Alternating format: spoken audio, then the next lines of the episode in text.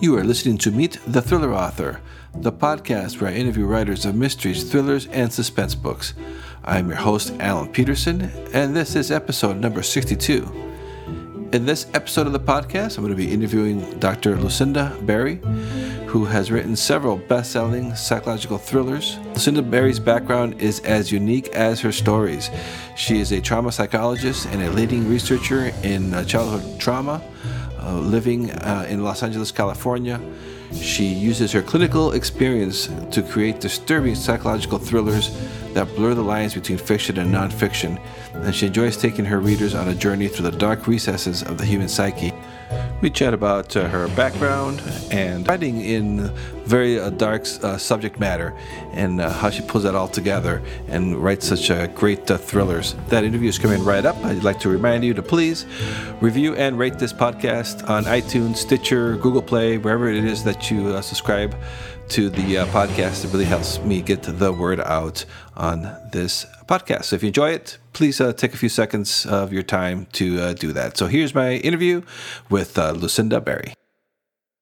Uh, Lucinda, how are you doing this morning? I'm doing good. Thanks, Alan. Glad to be here with you. Tell me a little bit about yourself, please. Again, I'm Lucinda Berry. Currently, I have four published works Missing Parts, Phantom Limb, Appetite for Innocence, and then most recently, Saving Noah. So I write psychological thrillers, partly um, because I'm actually a psychologist um, and I specialize in trauma. I'm based here in LA working at the National Center for Child Traumatic Stress. Everything that I write is loosely based on real cases and real events. Can you tell us a little bit about the genre and about your book? Psychological thrillers are a little bit different than, um, you know, they fall under the umbrella of, you know, thrillers, mysteries, and suspense. But a true psychological thriller is really character driven. So it's driven by the character, it's driven by what's going on in side of them versus some of the more like hard boiled crime fiction where it's very like external, like here's the clues, try and, you know, figure it out and put it together.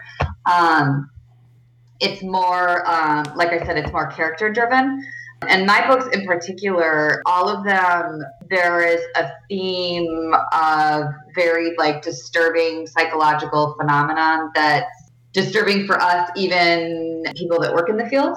So each one of the books looks at its core also has one of these like disturbing mental illnesses under like underlying the theme of the book. So for example, um, in Phantom Limb, underlying um, mental health themes are dissociative uh, disorders. And it's all about um, a girl um, coming to terms with different holes and uh, gaps in her memory and where those come from and how they get there. And really what happens when they go very very bad. So what you'll find in a lot of my books is that it, it, it takes a mental illness and really gives you like the most extreme version of it. See now it would be so difficult for somebody without your background to write a book like that and uh, so i can see how i mean they've been so successful and they're so they're doing so well um, right. Yeah. I mean, I, I think it would be pretty impossible to Google your way through the, through, through something like that. right.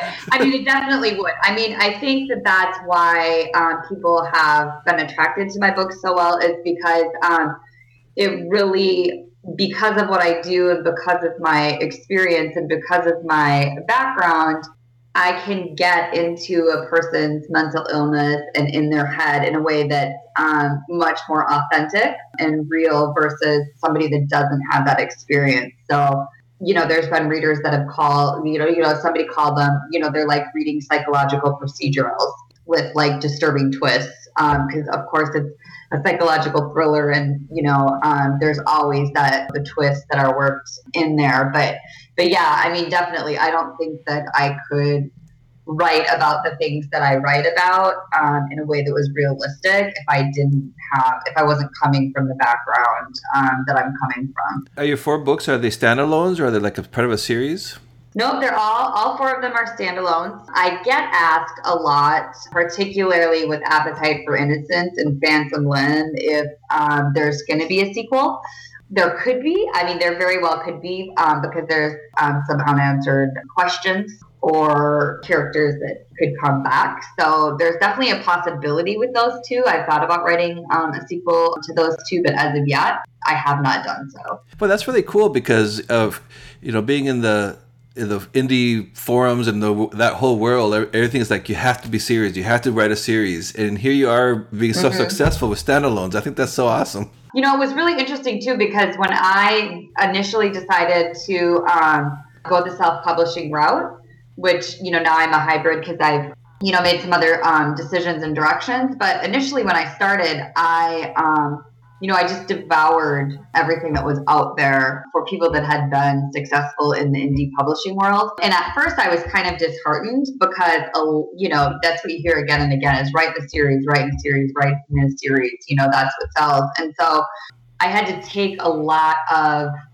that information and figure out what worked and what didn't work in regards to standalones. Uh, it was a, a bit more difficult because some of the like conventional wisdom just didn't apply in my case. Oh, yeah, so it's just grabbing uh, the advice and then kind of taking what, what you think is going to work for you and yeah so kind of take it it's the whole thing of being an indie too you can basically do what you right, want so that's right. awesome how you well and really my like the first book that i published was missing parts and it never done well as any of the others and the reason and the reason for that is it was sort of my book that i wanted to that i um, I mean, I, it, it, sounds terrible, but it's the book that, like, if I was going to fail, I was like, okay, I'll fail on this. Like, I wanted to figure things out because I knew like Phantom Limb and Appetite for Innocence had the potential to be um, very successful, but I didn't want to lead with those because I knew I'd make a lot of mistakes in the beginning, if that makes any sense. Like, mm-hmm. Because I was just learning. And so I wanted to make my mistakes with uh, something else first before I sort of came out with the two that I knew would be very successful. How do you always wanted to to be a writer, even when you were going through all the schooling and all yeah, that? Or? Yeah, I actually. Um, so when I was little, when I was a little girl, I I mean, my mom has kept boxes of all of the stories that I would write when I was young. Um, my mom, even like when I was little, like I've always, like I've always had a dark, disturbing side to myself. and I, I still remember there was this one story that I'd written. Um, and I was like nine years old, and my mom still has it. And it's about this young girl who's dying of cancer. The whole story is about her watching her friends play outside her bedroom window, like as she's dying. And I remember you know, my mom saying then, like, you know, can't you write anything that's happy? Because, like, none of my stories have ever been about, like, you know, they've always just been really, really dark ever since I was young. And, you know, I wrote a lot. I wrote a lot in undergrad.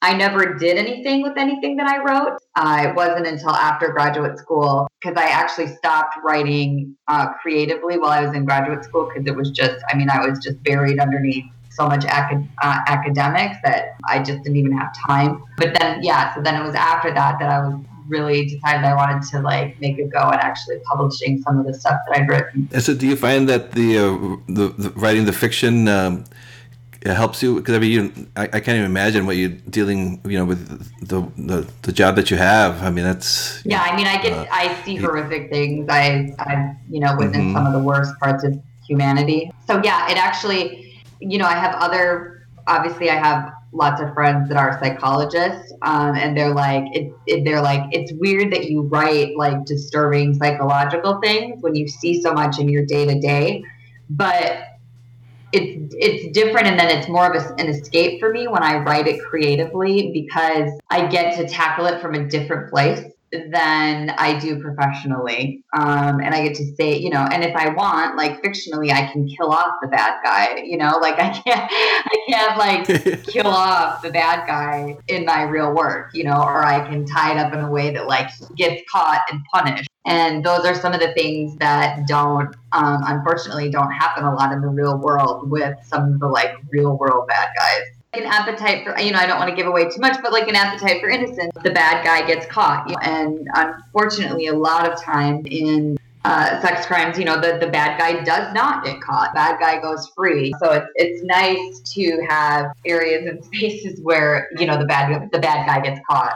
And have you uh, have you always been a fan of, uh, of of like thrillers? I have, yes. I've always, as an adult, yeah. I mean, I've just always gravitated to the genre. I wanted, you know, one of the people that I was largely influenced way back was actually Jodi Picoult because I think that like myself, um, she does a really good job of taking complex, really hard, complicated real life issues and fictionalizing them in a way that makes people think about things differently. And I think that I do that in a very similar way um, with things that are psychological in in nature. Um, is is making fictionalized accounts of those sort of real life things that make people think differently about them crime fiction, you know, usually the, the protagonist is a you know, FBI guy or or or, per, or, or woman or a police officer. In psychological thrillers, who's usually like the protagonist? For me, um, the protagonist um, in in what I write, which is a little bit different. Mine mine tend um, to be the victim. So mine are like whoever crime, not necessarily crime, but whoever um, is being acted upon, like whoever is having something happen to them. So, like in Phantom Limb, it's um, one of the sisters. In Appetite for Innocence, it's all told through um, the two different perspectives of two of the victims. So it's always the, the victim of, of, of something. And then within there, men, various um, mental health um, professionals or social workers or advocates that come into that come into the scene that um, are always the people that sort of help put the pieces the pieces of the psychological puzzle together. So is that sort of like a? I remember reading The Girl on the Train. I mean, that's that's considered a psychological Correct, thriller. Yeah, like Girl on a Train is a really uh, is a is a um, psychological thriller that a lot of people are familiar with. Yeah, and and again, all of that journey is sort of like through her eyes. So it, that story is largely character driven which is, is much different than your your than your standard crime fiction. Um, there's not, you know, like with crime fiction, there's not a lot internally um, with the characters that you're aware of that's mm-hmm. going on with them. Whereas with psychological thrillers, almost everything is going on internally with them. It's like their experience, and you are living their experience with them um, internally. So you're grappling with some of the same issues that they're grappling with you know trying to figure trying to figure things out uh, does any of your uh, personality uh, go into any of your characters at all? I mean, I know you got the, the background, obviously, no, but uh, um, what, what, what about it? I mean, else? definitely, you know, an Appetite for Innocence, there is a victim's advocate once the girls are freed from captivity. Um, there's a victim's advocate that they meet in the hospital that plays a central role in that book of helping them reintegrate, you know, because they've been kidnapped for years and helping them reintegrate back into society. And definitely that role um, of the victim's advocate is one that I have played numerous times in real life. So my personality and my work with victims certainly comes through in those instances in uh, Phantom Limb, um, a big chunk of um, the book takes place within a psychiatric facility, um, an inpatient locked unit. And a lot of those characters are either pieces of me um, in the professional work that I do with people or pieces of other um, professionals that I know and work with closely. So, yeah, a big part of like the helping professionals in all of my stories are have certainly have characteristics of my personality. I don't even know how much you can say about this, but you recently signed a, a contract, so you're now officially a yes. hybrid, right? yes, I am. I am. I am. Congrats. Is the next book that you're working on now? Is that going to be for un, under the contract, or or yeah? Or so, your, well, actually, there's one um, um, that I will be releasing in about four or five months. It's not under contract. But then after that, my next two books um, are under contract with Thomas and Mercer. That's what I was going to ask you too about your process. So, mm-hmm. you, uh, how many books do you usually publish? Are you like publishing like one a year or more than one? 2016, I just published one, um, and then 2017, I published uh, three, um, and it looks like that's what I'll do in 2018 as well. And what's your process? Do you do like um, do you have like a, a detailed outline, or do you just start writing? You know, it's been different for every book. Phantom Limb was something that was rolling around. It really took Phantom Limb took me years to write um, because the story again was based on a really tragic story of um, a pair of identical twins that I knew in, in real life that had suffered this huge loss. And the story had been rolling around in my head for years. Um, and I'd written just different pieces and scenes of it um, while I was in graduate school. By the time I got to a place where I could actually sit down and write it, I had plotted the whole thing out already. Like I knew exactly what was going to happen, when it was going to happen, who it was going to happen to. You know, I knew the beginning, the middle, and the end, all of it. So um, when I um, sat down to write it, I had a really detailed um, outline of what was going to happen.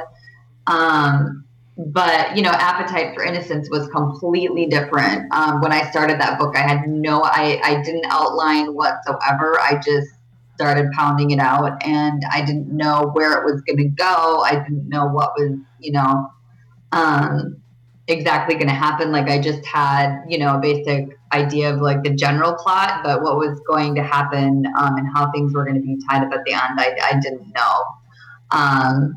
So that one was very, very different. And then Saving Noah, which is the book that just came out in September, um, that one I did um, uh, sit down and plot. Um, and actually, that one was was different too in that after the rough draft was finished, um, that book actually changed a lot um, in um, some of the things that happened in the plot. Whereas my other ones, the plot line um, and the and the major events stayed um, very similar as well as the ending. But Saving Noah, once the rough draft was there, it, the story changed a lot in that one. Do you think, uh, like going forward, are you, are you, is it going to be based project by project, whether or not you outline, or are you going to continue going that way? No, I think I, I, think so. Yeah, I think it will be um, a project by project um, uh, sort of a deal. Yeah. Yeah, your covers are so awesome. Um, Cover Quill did them, by the way. Let me give a plug out to Rena. Cover Quill did all of my covers, and she was amazing to work with. And people comment on my covers all the time. So you need a good cover artist. Cover Quill is. I'll put my plug in there for her.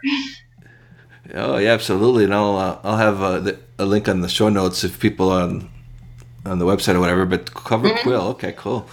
Yeah, uh, and um, so going going forward, the, the the one you're working on now, you haven't even started it yet. Uh, no, I have, I have started your... it. So I've started the next one. Oh. Yeah, yeah, yeah. I've started the next one, and then I have, as part of um, uh, my contract, I have rough outlines um, of the second book that I'll be doing with Thomas and Mercer. The difference between now having a contract, are you is that what's the pressure pressure like now that you have deadlines that someone else is uh, expecting, or is that you, were you putting deadlines on yourself anyway before? I mean, I I was putting deadlines. On, actually, my deadlines are much more stringent than the ones they're putting on me. So I'm like, whoa, this feels really easy because I yeah I I drove a much harder schedule on myself than they're going to impose on me. So it's actually, I feel like, whoa, are you sure this seems too lenient? Whoa, wow, that's cool.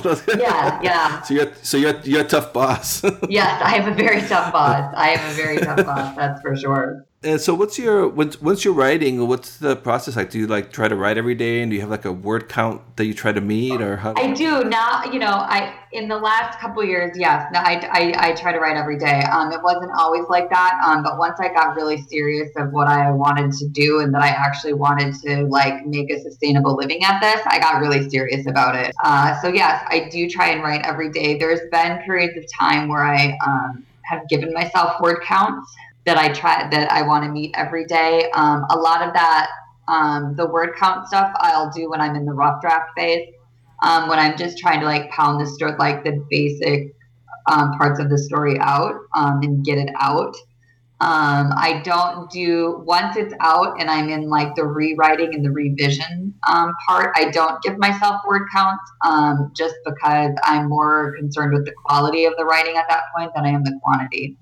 What do you use to write? Do you use like Word or use a, a, a, software? I use Word. Yeah, I use Word, and I use Word, and I use a dinosaur laptop because I love it, and I've been writing on it for years. In fact, I tried to get a new one, a new laptop this Christmas, and I returned like three of them before I was like, I'm just sticking with my dinosaur because Uh, I've just been writing on it forever, so I'm just sticking with it till it dies. Yeah, that's great. Well, yeah, so it's it's, it's what works. It's, what is it? George R. R. Martin writes in DOS still. Yeah, I mean, it, I mean, and I completely, completely get it. And so now your um, your your books have been doing so well. What was your um, plan, like a on a business side, like a big marketing plan, or did you just sort of publish them and see what kind of let them loose, or how did that work? With missing parts, it was the first one that I did. I figured out how to do everything with it, right? So it was like my guinea pig. I did a lot of things wrong with it, and I'm glad that I had it prior um, to releasing my other ones because I, I, figured out. I mean, I figured out so many things through that. Like, I figured out the importance of reviews. Um, I figured out about the importance of like having a newsletter and like having links to it in the back and how to do that. Um, uh, the importance of a cover. Like that book, I actually went through four different covers before I had a cover that sold. Because my first cover was like this super artsy, looked really cool cover.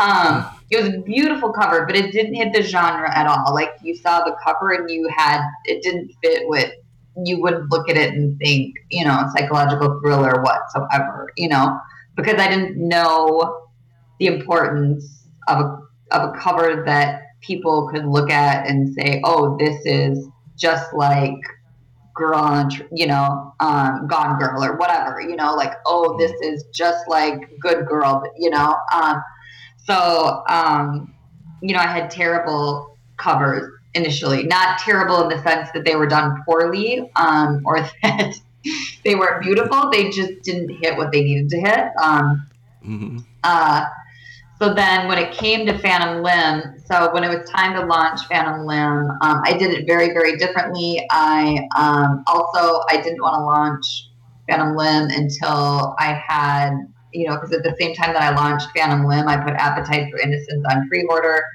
Um, and so I wanted to make sure I had both of those um, ready to go at the same time. I had advanced reviews copies for Phantom Limb that I sent out, and for that, I mean, it was like I sent out like thousands of queries to people um, just to get you know a couple hundred responses, and then of those couple hundred responses, you know, you get a handful of people that actually do it. Um, but making sure I had good, solid, that my good, my first like six to eight reviews were like good, solid reviews from like real like reviewers that were thorough and good um, was really important. Um, so yeah, I had a I had um, definitely a strategic plan when it came time um, for Phantom.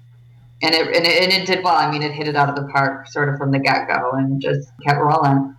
Yeah, that's the thing that you were actually then the, the Thomas and Mercer approached you, which is you know sort of you know kind of unheard of uh, mm-hmm. well, nowadays. I mean, in the in the last couple of years at least. So that's uh, kind of speaks volumes as to how you how well your books are doing and how good they, they, they are. That uh, yeah, were you uh, when they first approached you? Were you kind of like, hmm, is this you know? Were you thinking about it or? Well, actually, so how I sort of got on Amazon's radar was that um, so I released Phantom Limb and um, it did really well. Um, uh, was getting you know a lot of sales, um, a lot of good reviews, um, a lot of hype about the book, and about um, I think it was uh, right then right about the time that Appetite um, launched. Um, that did well as, as well. So it was right like May, probably May or June, actually, Amazon Publishing contacted me then, um, and they contacted me through their imprint of Kindle Press,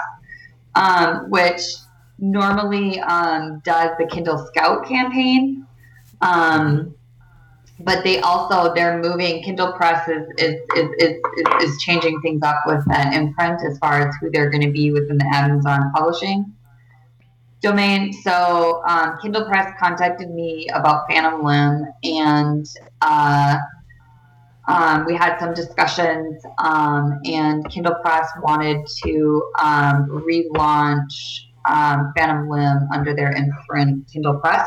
So we had lots of discussions. Um, so that's how I initially came under their radar was through Kindle Press, and then that just started discussions with um, with them and their editors and stuff. And then when they launched Phantom Limb, it did really well as well. Uh, that's when Thomas and Mercer uh, contacted me, one of their acquisitions editors. So.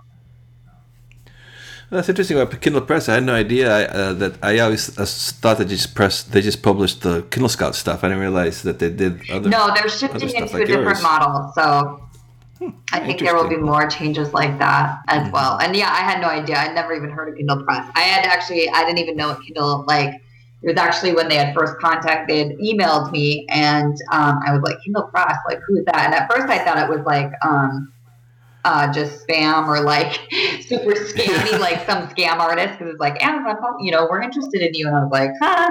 then when I Googled Kindle Press, I was like, wait a minute, these guys do Kindle Scout. And so then my, um, initially when I emailed them back, I was like, I think you made a mistake. Like I'm not in Kindle like Scout or whatever, you know. So it was actually funny. Like then I thought it was a mistake. I was like, no, I'm not one of your like Scout. And they're like, no, we know that.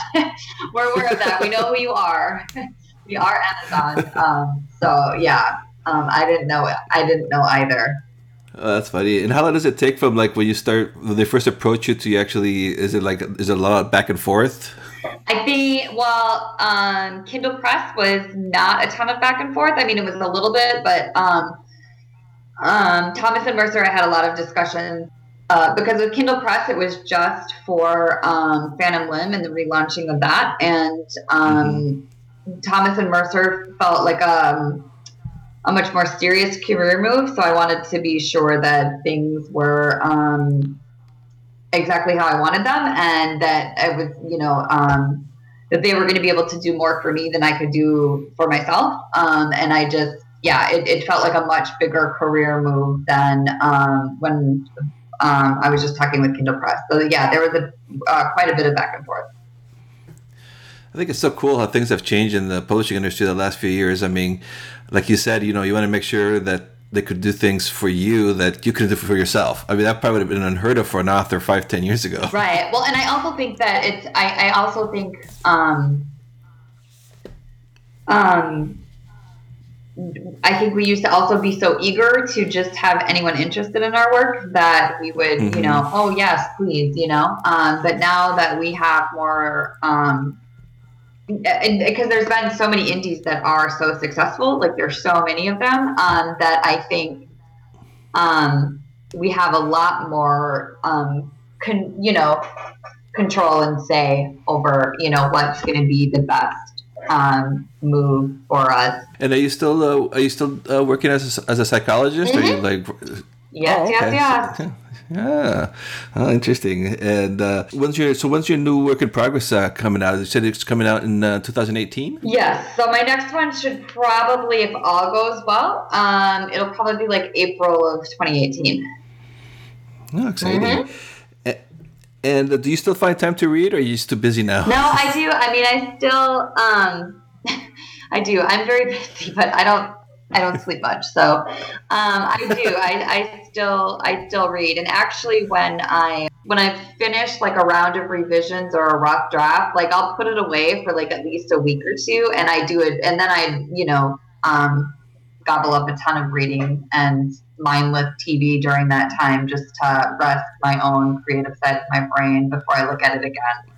kind of like a recovering time. right, exactly, exactly. Okay, well, I'm not going to take too much more of your time, Lucinda. Uh, but uh, it's uh, where can the readers find you? Uh, um, you have your website. You said you have a newsletter as, as well. I do, um, but probably the best place to find me is just on Facebook at Lucinda Berry. Okay, and I'll have links to that on the on the website for the listeners. Um, so, but if you just search on Facebook, Lucinda Berry, you should be able. To, yes, you should be able, to find, me, or you can, you know, if you're interested in my books, um, you can just go to my author page on Amazon, and they're all there as well. Okay, and then uh, is there anything else you'd like to uh, say to the readers, uh, the listeners, before I uh, let you go? Just keep plugging away and do what's best for you. Yeah, I think that's uh, that's so refreshing to hear because it's kind of like you said, uh, well, what we've been talking about before. Uh, it's you you've done things very differently, and it's very refreshing to see your success. So that's kind of cool. yeah, yeah. There's yeah. I mean, that's a good thing about the world we live in today is like there's just there's not just one path anymore. Awesome. Okay. Well, thanks so much for being on the uh, on the podcast. Thanks for having me, Alan. Thank you for listening to this episode of Meet the Thriller Author. I'd like to ask you to please review and rate this uh, podcast over on iTunes. It really helps me get the word out. If you take a few seconds of your time to uh, do that, it would be much appreciated. You can also visit my website at thrillingreads.com forward slash podcast for show notes on this episode, as well as information about the uh, podcast in general. And you can also sign up for my mailing list there. You'll be getting uh, special offers from our guests, as well as information, uh, behind the scenes information on the podcast. And uh, please do visit my author website at alanpeterson.com. I appreciate your support. And so until next episode, I will talk to you then.